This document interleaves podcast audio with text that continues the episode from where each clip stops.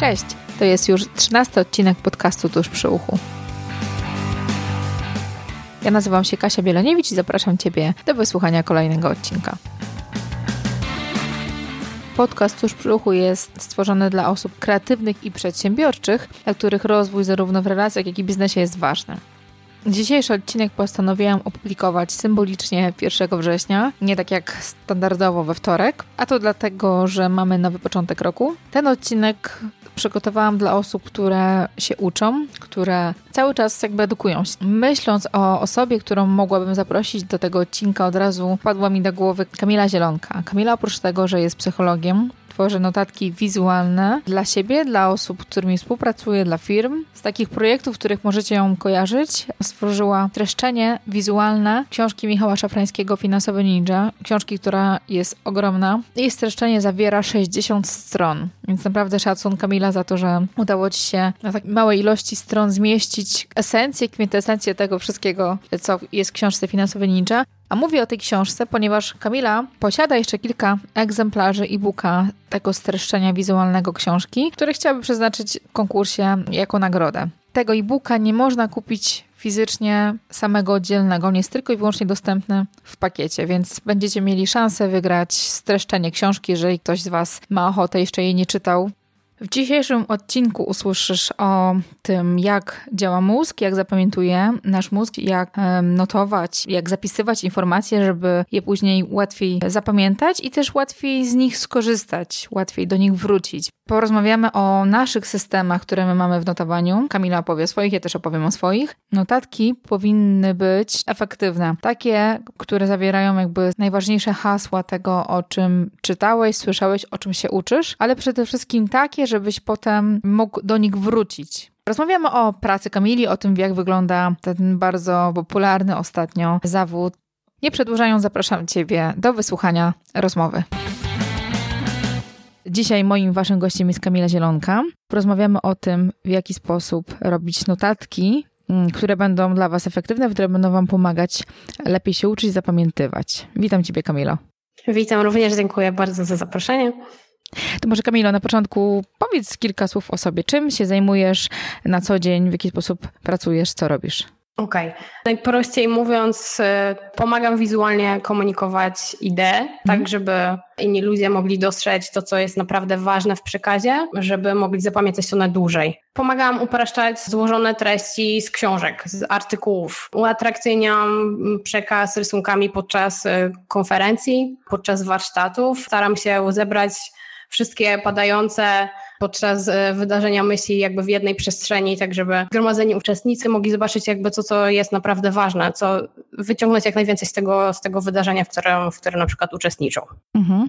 I to się profesjonalnie nazywa Scratch Notcher, mhm. Graphic e, Facilitator oraz praktyk wizualny. To są trzy takie różne nazwy. One się od siebie czymś różnią, czy to jest wszystko to samo? One się różnią. Znaczy problemem jakby dalej jest to, w związku z tym, że to jest nowa dziedzina, jest e, nomenklatura, tak? Nazewnictwo mamy jeszcze takie angielskie, stąd y, często są jakieś tam problemy z, właśnie ze zrozumieniem, z rozróżnieniem jednego i drugiego i trzeciego w sumie, bo o trzech rzeczach wspomniałyśmy. Sketchnoter to się wziął oczywiście od, od sketchnoting, tak, czyli właśnie notowanie y, rysunkowe, odręczne, róż, różnie, różnie bardzo, bardzo się to tłumaczy. Mhm. Sketchnoting jest czymś takim większym. Dla mnie to jest jakby rodzaj narzędzia, ja wykorzystuję, Natomiast y, grafik facilitator czy właśnie grafik recorder i w związku z tym grafik facilitating, czyli facilitacja graficzna, można powiedzieć po polsku, a grafik recording, czyli przykład zapis graficzny, to są, y, to są już konkretne jakby przykłady użycia metody sketchnotingu. Ja to tak troszkę, y, troszkę widzę. Mhm.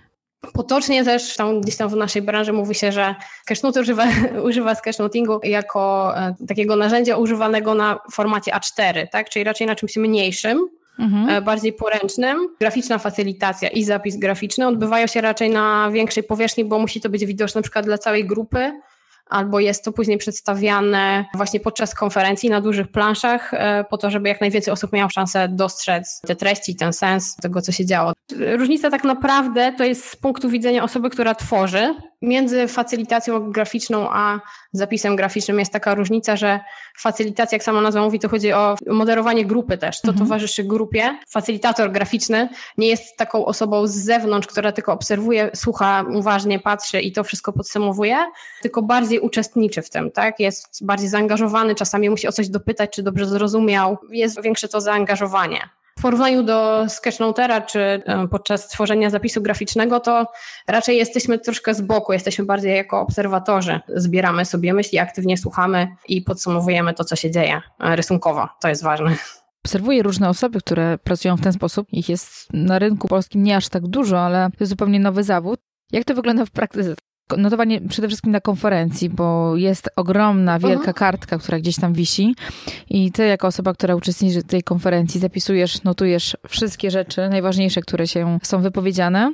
I to jest też praca często na stojąco. E, musisz bardzo szybko te rzeczy zapisać, bo one są niepowtarzalne. Nie, nikt tego nie będzie drugi raz powtarzał. I taka praca na pewno wiąże się z i pewną dawką stresu, dużą dawką skupienia, taką umiejętnością wyciągnięcia esencji z wypowiedzi. Mhm, dokładnie tak. Duża kartka papieru. No, konferencje trwają zwykle kilka godzin, co jest związane z tym, że stoimy praktycznie przez 8 godzin czasami bez przerwy i jesteśmy zaangażowani na 100%. Ja bardzo często podczas takich wydarzeń po prostu wchodzę w stan flow i niemalże nie dostrzegam innych rzeczy, bo bardzo, bardzo mocno skupiam się na tym przekazie. Jest, śmiejemy się bardzo często tutaj w branży, że jesteśmy osobami, które y, jakby wyciągają z takich wydarzeń najwięcej, bo mm -hmm. po mhm. prostu jest, słuchamy na 100%. Tak jak mówisz, to jest i, i uwaga, koncentracja, bardzo ważne to aktywne słuchanie tego, te, tych wszystkich wystąpień, przemówień, czy, czy, czy cokolwiek tam akurat się dzieje, bo nie tylko takie rzeczy rysujemy graficznie.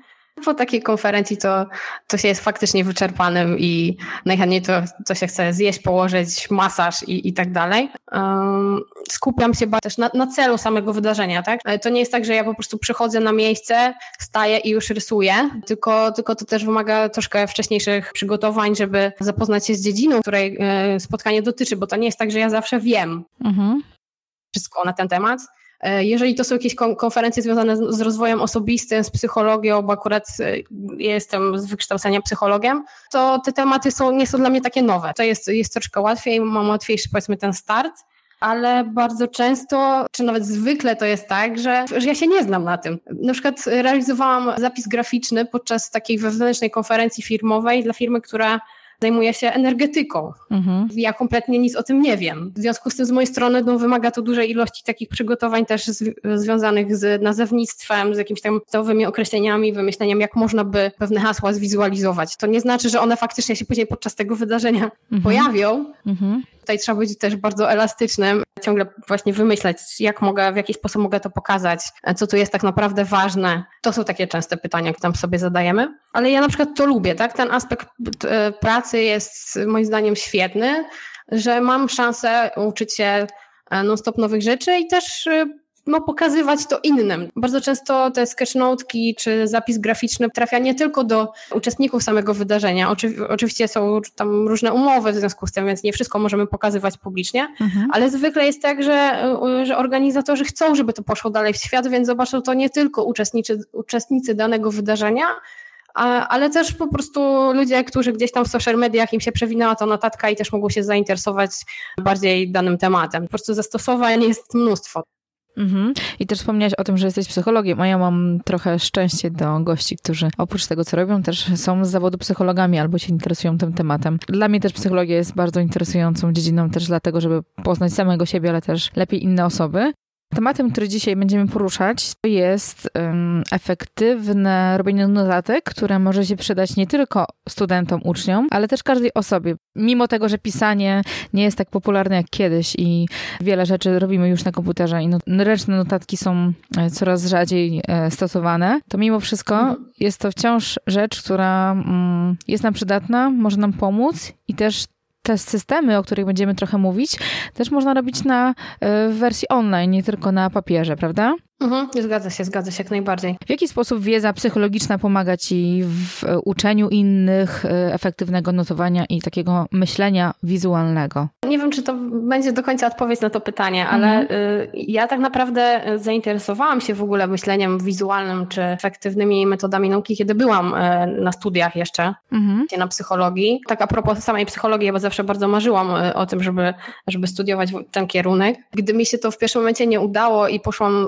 w kompletnie innym kierunku, bardziej w tematykę takich przedmiotów ścisłych, to tam był pewien system uczenia, tak? Czyli uczyliśmy się bardziej przez praktykę. Mhm. Było dużo laboratoriów, było dużo jakichś takich ćwiczeń, rozwiązywania zadań, ale jak już zaczęłam studiować psychologię, to trochę to się zmieniło, bo pojawiło się więcej koncepcji, więcej historii, więcej jakichś um, może tekstów, które trzeba było przeczytać w krótkim czasie. I mhm. stąd jakby wyszła ta moja potrzeba tego, że ja muszę się nauczyć, muszę się nauczyć uczyć. To trochę dziwnie mhm. brzmi, ale Będąc w szkole, nie mamy takiego przedmiotu, podczas którego moglibyśmy się nauczyć, jak, jak się uczyć dobrze, jak mhm. się uczyć efektywnie, tylko powielamy jakieś tam stałe, stałe schematy, tak, e, typu zakuć, zdać, zapomnieć i tym podobne rzeczy. Mhm.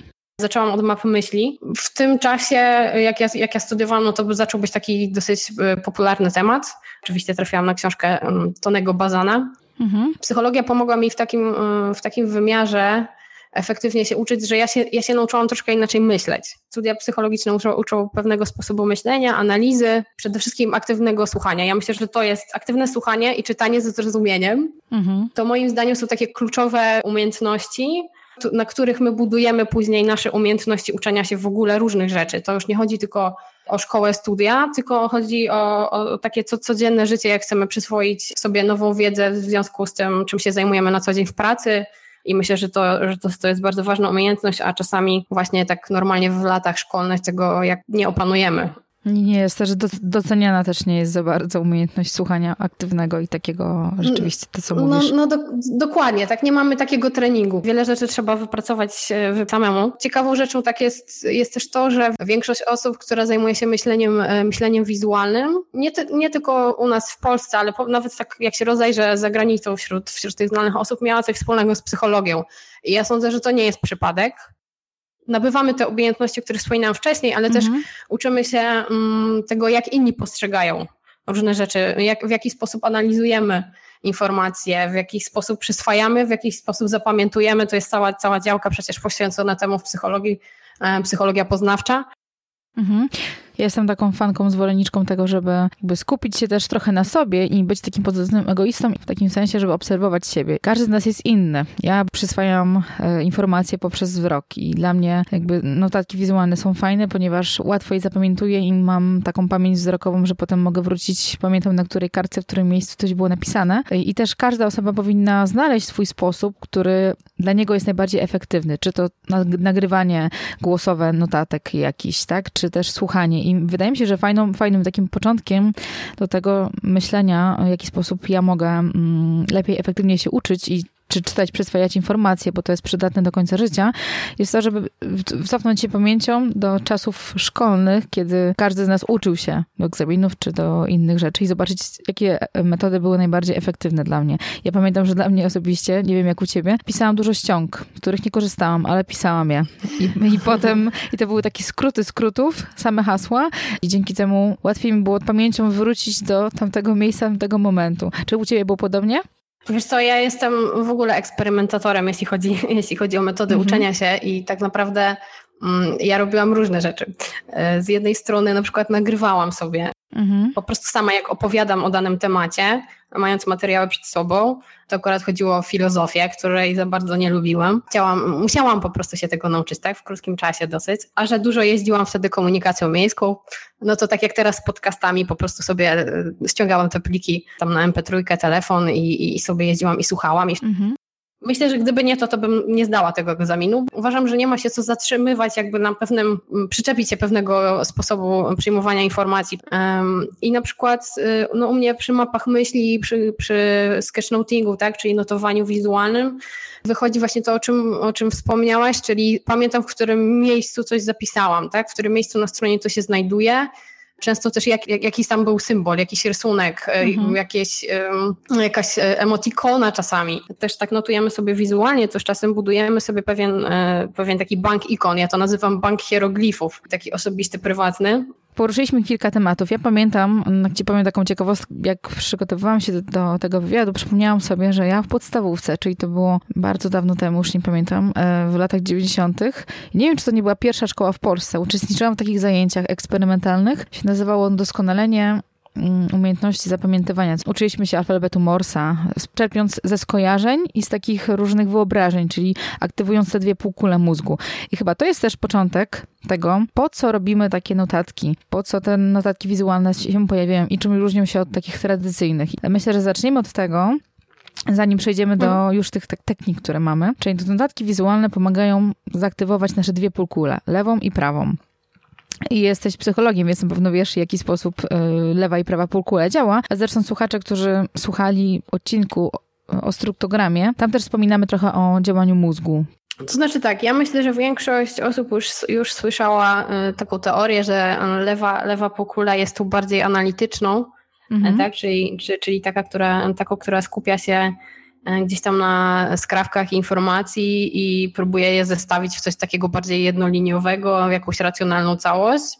Natomiast e, prawa częściej jest kojarzona z tym, że jest taka twórcza, syntetyczna, że właśnie korzystujemy więcej, więcej wyobraźni. To, co jest dla mnie na przykład ważne z punktu widzenia notowania wizualnego, to to, że tak naprawdę przetwarzanie e, bodźców wzrokowych ma miejsce w obu pokórach, i w lewej, i w prawej. Warto jest sięgać po narzędzia, które podczas nauki czy przyswajania informacji faktycznie mają szansę pobudzić i jedno, i drugie e, które skłonią nas do tego, żeby wykorzystywać zarówno umiejętności analityczne, jak i te różnorodne zdolności twórcze dla mnie osobiście notowanie wizualne jest świetną odpowiedzią na to. Możemy tak zacząć wymieniać, dlaczego, dlaczego warto notować wizualnie. Po pierwsze, tego, że upraszczamy złożone i dostrzegamy sens. To jest dla mnie największa zaleta sketchnotingu, że dzięki temu, że ja sobie rozrysuję pewne myśli, y, ja to nazywam troszkę potocznie taki brain dump, tak? Czyli wyrzucę mhm. swoje myśli z, myśli z głowy po prostu na, na kartkę papieru to mam szansę pod tą taką dosyć e, złożoną strukturą znaleźć e, wytłumaczenie, dlaczego rzeczy są takimi, jakimi są. Ten sens po prostu jakoś tak się wyłania. Mhm, to, co powiedziałeś obrazowo, to pokazuje, jak powiedzmy, siedząc na wykładzie, notujemy tradycyjnie. Tu mamy dwie, trzy, pięć stron notatek ciurkiem pisanych, których nie wiadomo o co chodzi, których nie wiadomo, co jest ważne, co nie jest ważne. Jeżeli ktoś nie ma takiej um, um umiejętności pisania w sposób wizualny i też te notatki nie zachęcają w ogóle do tego, żeby się uczyć ich, bo jest po prostu ich za dużo i są w ogóle nieczytelne. Jakie twoim zdaniem są tradycyjne notatki? Możemy sobie trochę na nie ponarzekać teraz. Tradycyjne notatki też mogą być różne, tak? One nie są wszystkie takie same. Jedna rzecz to, to, to jest to, że w szkole podstawowej, szczególnie w tych pierwszych latach, nauczyciele po prostu dyktują, tak? Czyli y, my się uczymy tworzyć notatkę z pełnych zdań. I to jeszcze nie taką notatkę, która oddaje nasze własne myśli, tylko, tylko notatkę no, myśli nauczyciela. Tutaj pojawia się taki efekt czy nie, pojawia się tak naprawdę dwa efekty, bo jedno to jest to, że nie analizujemy tego, co słyszymy, no bo ktoś już nam podał na tacy i my się bawimy trochę w bycie skrybą, tak? Czyli po prostu zapisuję to, co słyszę mhm. i tyle. Miałam taką panią matematyki, która jedną ręką pisała bardzo szybko, a drugą ręką ścierała już, więc po prostu u nas to było, kto zdąży, ten zdąży, kto nie zdąży, to spisuje od innych, więc... Tak, tak, no i jakby to, to w nas wywołuje ten efekt, że muszę, y, że notowanie jest związane z tym, że ja muszę zapisać każdy wyraz, który usłyszę. Mhm. Jeżeli ktoś chce zmienić to, to ma zwykle duże obawy, że coś straci, jeżeli, jeżeli nie zapisze jednego słowa chociażby. To prowadzi też do czegoś takiego, że kiedy się uczymy sami już e, na przykład z książki, to powielamy ten sam schemat, czyli przepisujemy. Mhm. Nie zawsze sobie pomyślimy, jak mogę to zapisać własnymi słowami, tylko po prostu wybieramy fragment i przepisujemy go do notatki. Mhm. I to jest znowu kopiowanie. Nie dodajemy nic od siebie zwykle i nie analizujemy tego. Mm, takie notatki tradycyjne, które powiedzmy, że są robione źle, bo o takich myślę, nie są zupełnie rozdzielone. Czyli to, co mówiłam na początku, są długie, jednolite, wszystko jest taką samą czcion, no, czcionką, tak samo pisane e, i nie ma zupełnie ani podkreślenia, ani wyróżnienia kolorem tego, co jest ważne, co nie jest ważne, czyli taki brak takiej selektywności. Mhm, no, też nie ma, nie ma pomysłu na, mm, na jakąś organizację, właśnie mhm. przestrzenną tego na jakąś, na jakąś strukturę. W różny sposób sobie z tym ludzie radzą, bo to też nie jest tak, że wszyscy, wszyscy notują pełnymi zdaniami, tak i ciurkiem. E, są osoby, które też wykorzystują bardziej właśnie taki liniowy sposób pisania, ale na przykład używają wypunktowania. żeby coś podkreślić. Mhm. Albo właśnie po, dosłownie podkreślają, albo zakreślają jakieś, jakieś tam części notatki, piszą y, grubszym markerem y, definicję na przykład. Y, czyli jakby to, my, my, pewne postawy mamy, tak? Mamy taką potrzebę, widzimy, że nam to pomaga, tylko, tylko czasami brakuje nam odwagi, żeby pójść o krok, dalej, żeby sobie jeszcze bardziej pomóc. Jak sama y, kiedyś robiłam notatki takie bardziej tradycyjne, albo drukowałam sobie e, notatki do, do egzaminów. No musiałam je czytać wielokrotnie. Brałam sobie gdzieś tam jakiś zakreślacz i zakreślałam. Kończyła się to na tym, że prawie cała strona była zakreślona, bo mi dalej się wydawało, że wszystko jest ważne.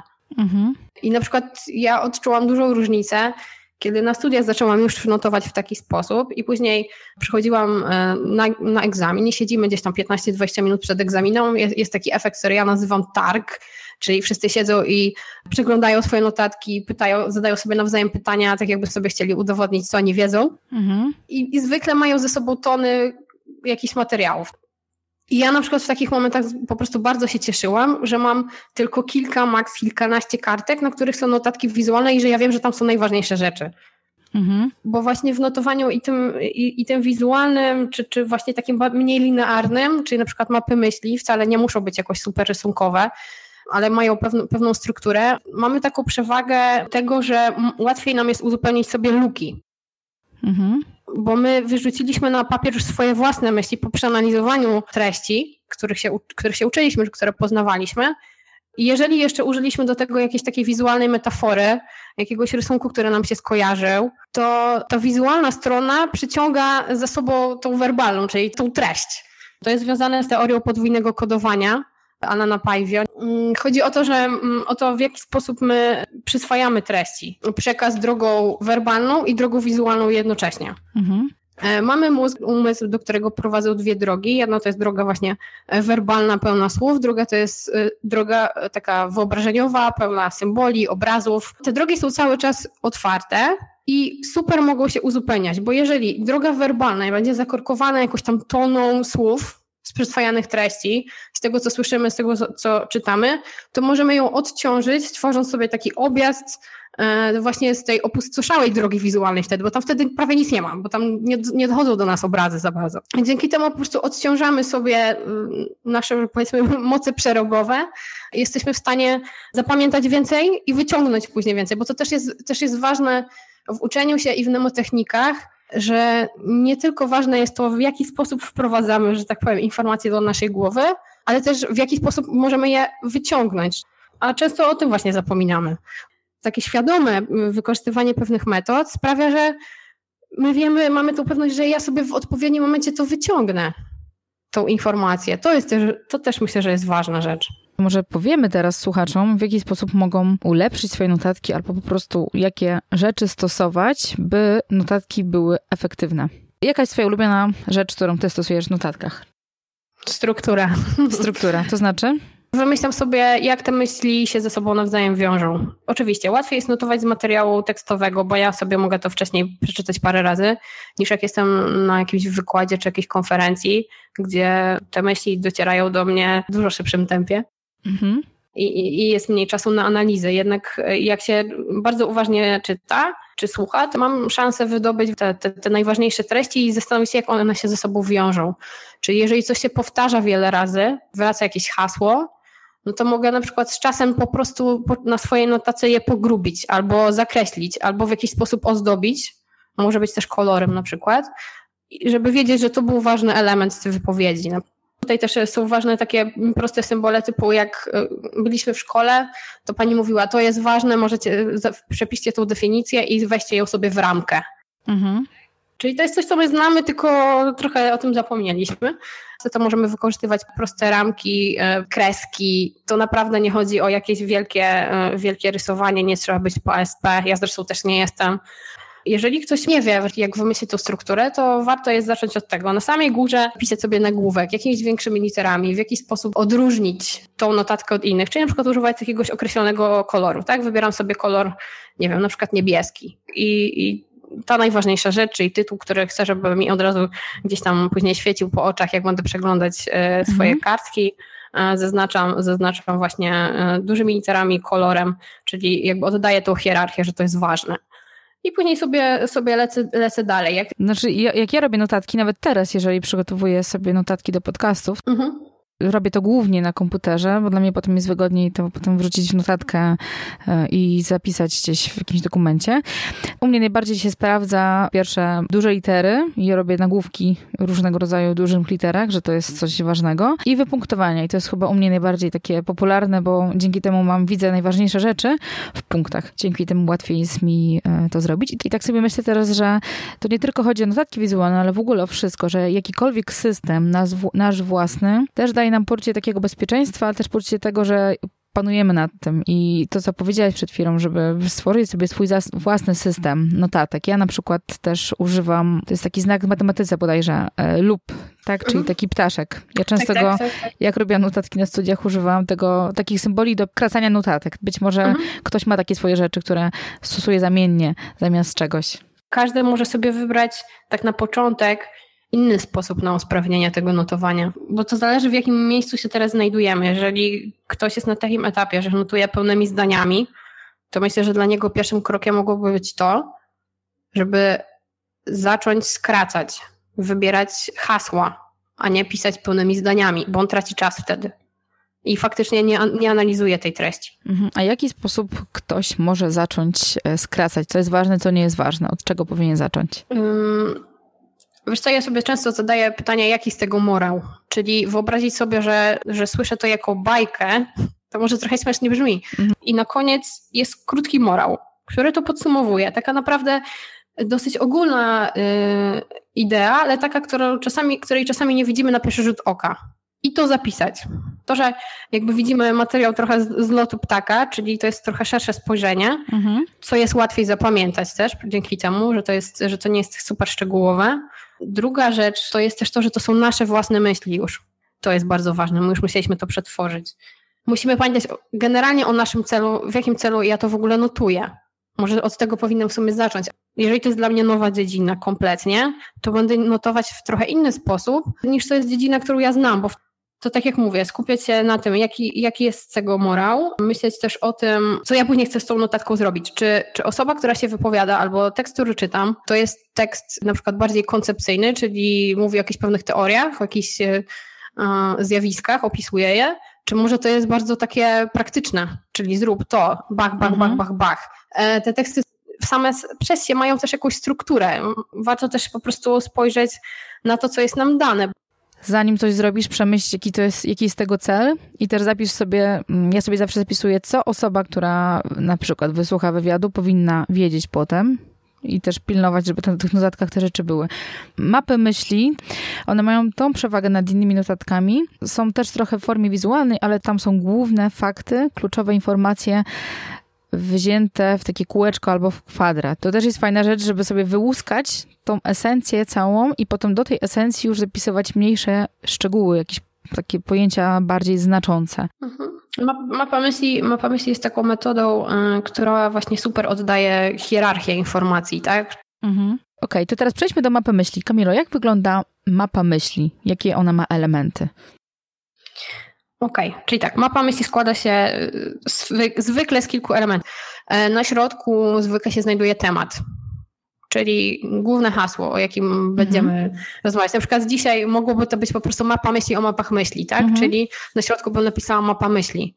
Bierzemy, bierzemy to zwykle w jakiś owalny kształt E, dlatego że jak coś jest kwadratowe, to nasz umysł reaguje tro, troszkę gorzej niż jak coś jest okrągłe. Bardziej, bardziej jesteśmy przyciągani przez faliste e, linie niż, prze, niż przez kwadratowe, takie ostre. Mhm. E, więc warto sobie wziąć w jakiś, w jakiś owalny kształt to hasło i na przykład dorysować jakiś symbol, który nam się z tym kojarzy, tak, żeby to już na pierwszy, na pierwszy rzut oka, jak później gromadzimy tonę takich notatek, móc w własny, łatwy, łatwy sposób rozróżnić je między sobą, na przykład dzięki temu głównemu obrazkowi na samym środku. Mi się to bardzo dobrze sprawdziło, bo ja mam mnóstwo takich map myśli.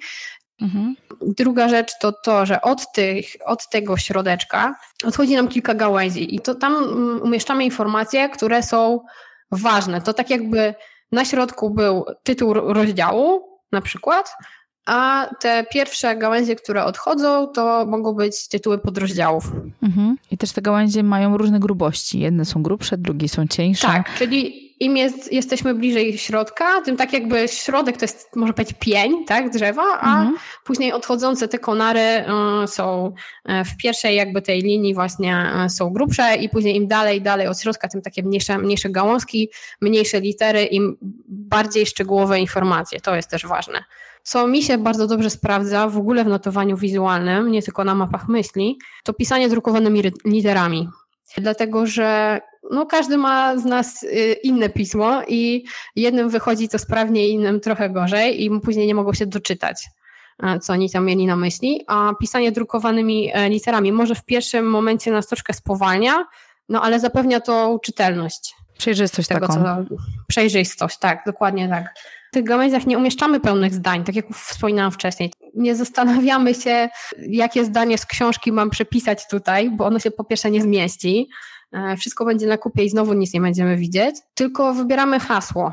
Fajnym przykładem może być, myślę, takim praktycznym, też dla każdej osoby, która teraz na wakacje będzie wyjeżdżać, mm, czytanie książek. Jeżeli to jest książka nie tylko powieść, ani e, kryminał, czy też fantastyka, tylko książka, której coś chcemy wyciągnąć dla siebie. Mhm, Jak mhm. możemy wykorzystać notatki do robienia notatki z książki? Po pierwsze, musimy sobie ustalić za cel, jak bardzo szczegółowe to wszystko ma być, czyli czy przypuśćmy akurat w tym momencie, że na jednej stronie A4 ja chcę zmieścić informacje z całej książki. Mhm. Podsumować sobie całą treść. Da radę na jednej kartce? To będzie ogólne, to nie będzie super szczegółowe. To będzie bardziej mhm. dla nas takie przypomnienie.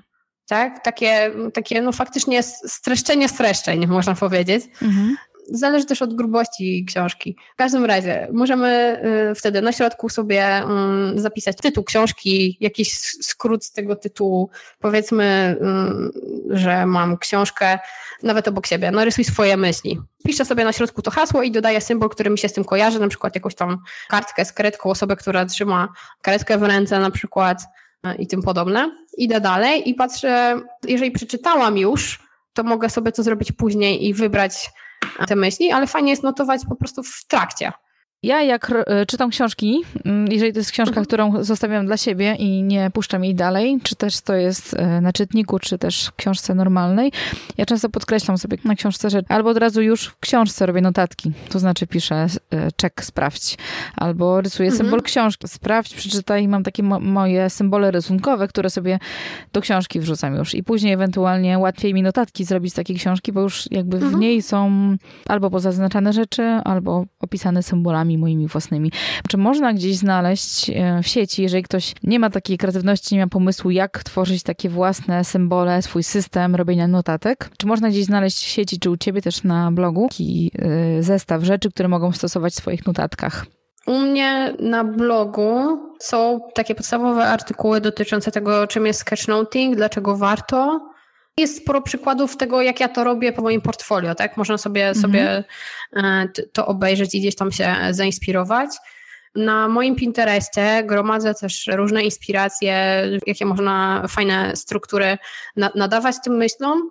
Także do tego też, też możemy przekierować. Co do budowania takiego swojego słownika wizualnego, to na mojej grupie facebookowej Draw Idea, rysuj swoje myśli jest taka akcja jak bank hieroglifów, gdzie staramy się wizualizować różne, różne takie dosyć abstrakcyjne hasła.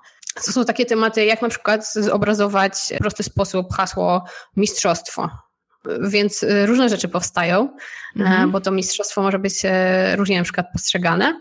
Taki trening jest bardzo przydatny właśnie w tych w początkowych, że tak powiem, stadiach, mhm. czy tam bawienia się w myślenie wizualne, bo się uczymy pewnego sposobu y, patrzenia i myślenia, bo to też jest, kurczę, o tym nie powiedziałam wcześniej, ale to też jest bardzo ważne, y, że tak naprawdę to myślenie wizualne to jest, to jest w nas, to jest, to jest naturalna rzecz, tylko my troszkę o tym zapominamy bo myślenie wizualne to jest po prostu popatrzę na coś, później jest zobaczę, bo patrzenie i zobaczenie czegoś to nie jest to samo. Wyobrażam sobie i później to pokazuję.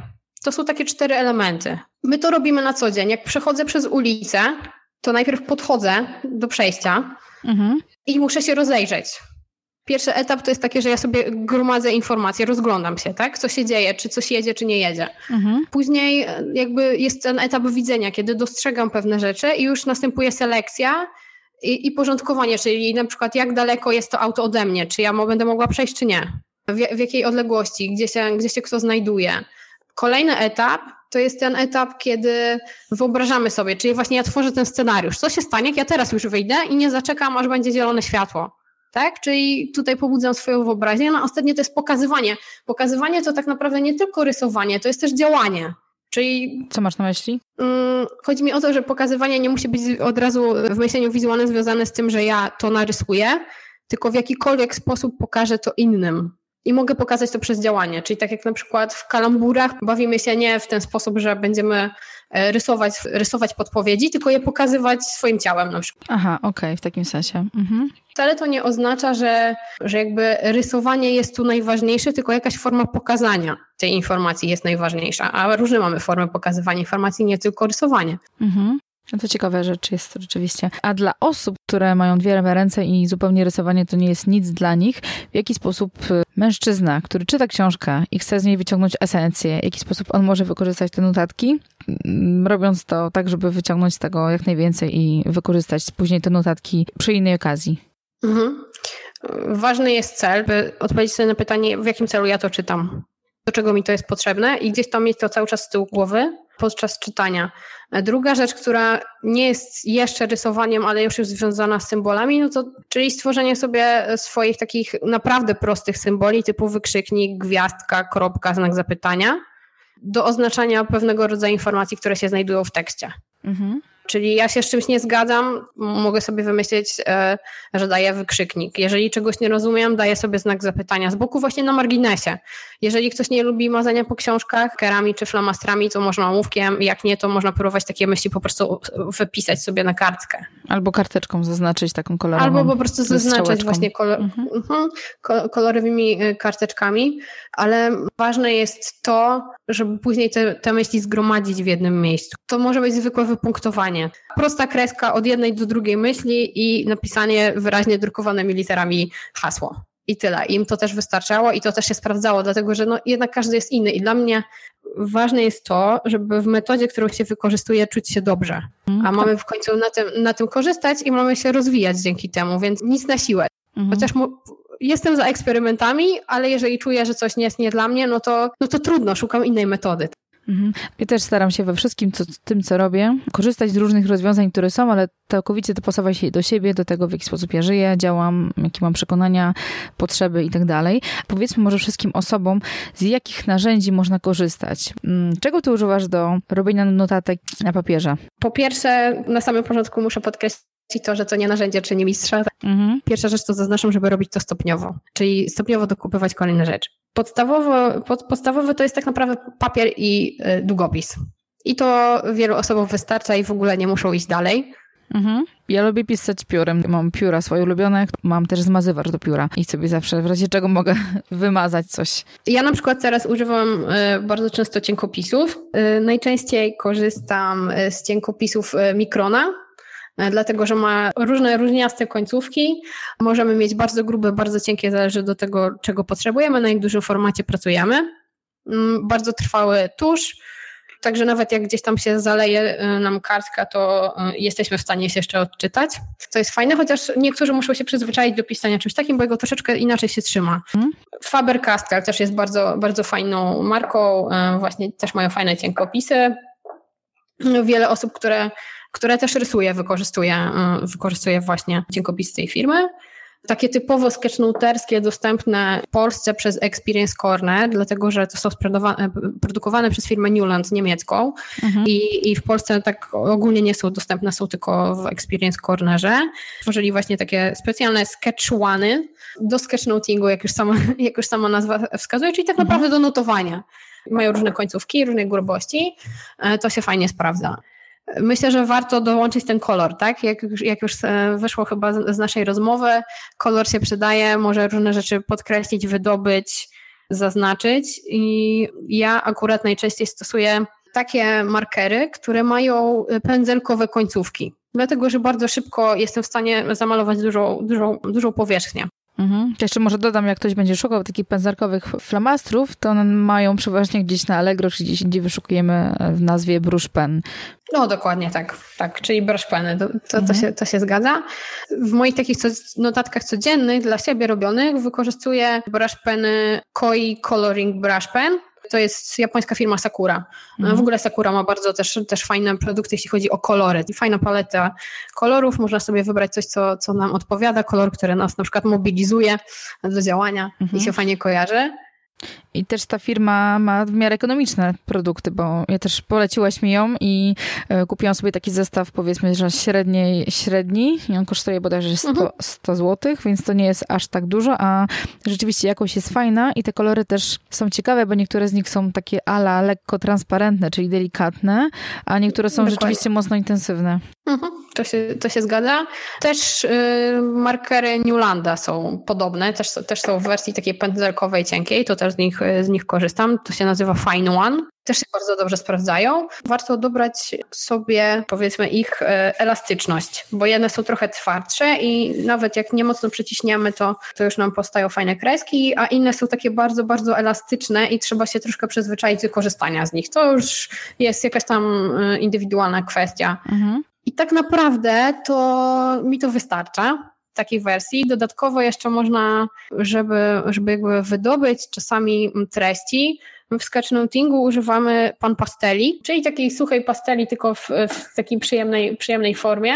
I jeżeli na przykład wybiorę sobie kolor szary albo taki ciem, ciemnoszary, i zamaluję te przestrzenie, w których nikt, nic nie ma. Czyli jakby zrobię sobie takie tło, to, te, to te treści tak się wydobywają z kartki. To jest taki fajny efekt to już jest może jakaś tam, jakaś tam, jakiś tam dodatek i, i żaden, żaden mus, że, że muszę tak robić, mhm. ale y, bardzo fajne w notowaniu wizualnym jest to, że później na takie notatki nam się przyjemnie patrzy mhm. też, że po prostu zwracanie do nich nam sprawia przyjemność.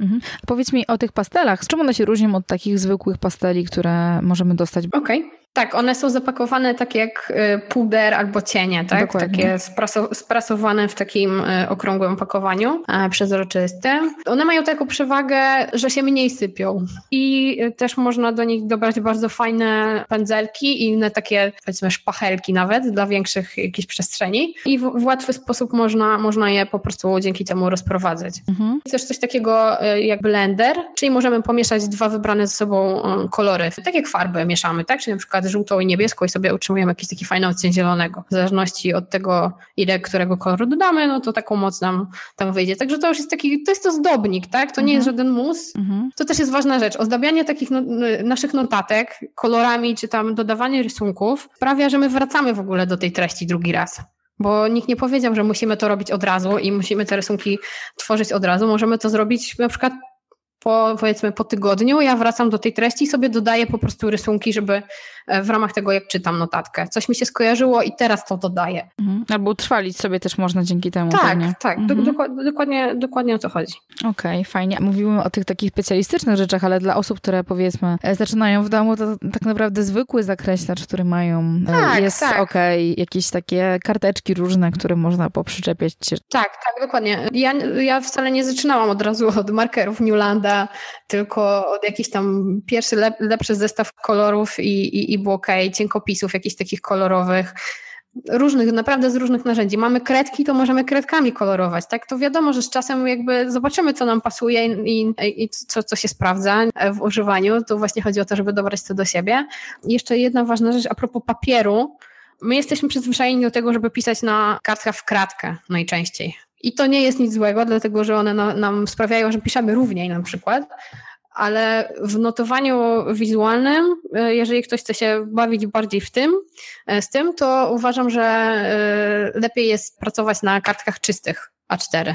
Mhm. I też w pozycji poziomej, a nie pionowej. Mhm. Dlatego, że mm, pionowa bardzo nam się kojarzy z takimi tradycyjnymi notatnikami, zeszytami i jakby naturalnie, tak automatycznie przechodzimy w sposób pisania linearny.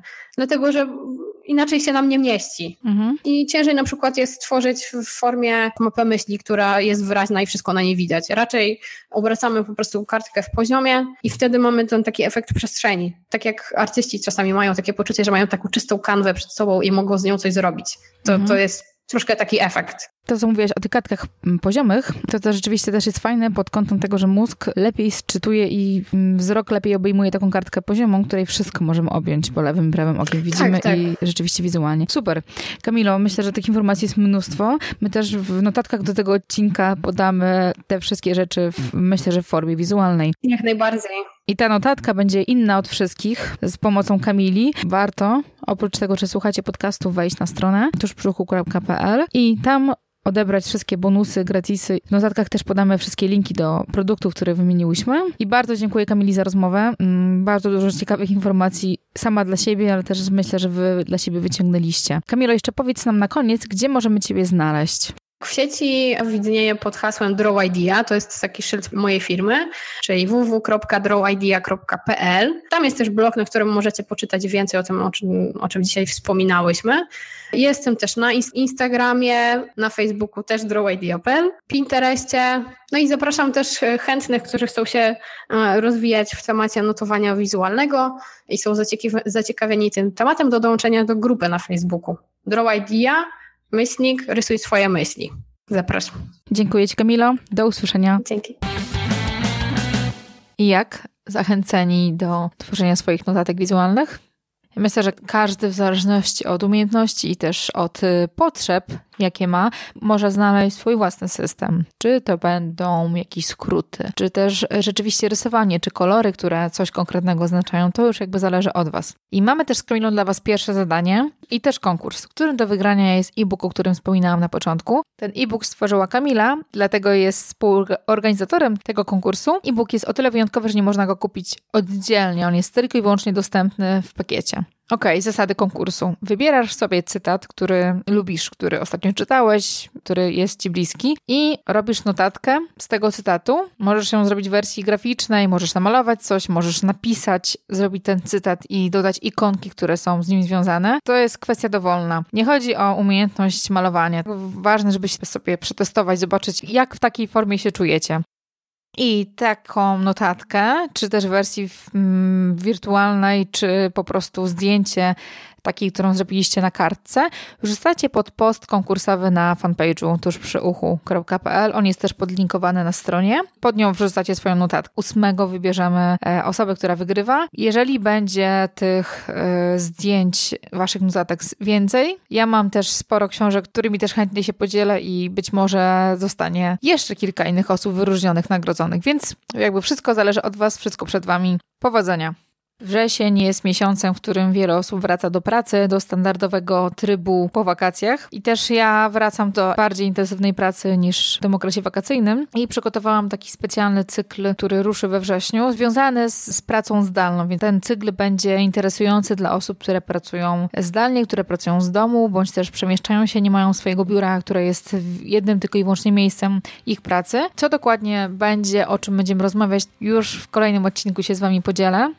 W dwóch odcinkach pojawią się goście, których zaprosiłam do podzielenia się swoimi dobrymi praktykami, ich pracy zdalnej, tym, co im pomaga, w jaki sposób oni pracują. To wszystko przed nami, a kolejny odcinek numer 14 już w ten wtorek, 5 września. Muszę trochę przyspieszyć tempo publikacji odcinków, bo mam kilka nagranych w zanadrzu, a mam pomysły na kolejne i dlatego też we wrześniu prawdopodobnie odcinki będą się ukazywać nie co dwa tygodnie, tylko co tydzień. Kolejny odcinek już z Joanną Ceplin. Nim będzie również dla Was niespodziewany niespodzianka, więc to wszystko już kolejny wtorek, a tymczasem bardzo Wam dziękuję za wysłuchanie tego odcinka. Do usłyszenia i mam też takie jedno pytanie. Zastanawiam się nad grupą na Facebooku, czy to jest ten moment, kiedy ją powinna założyć.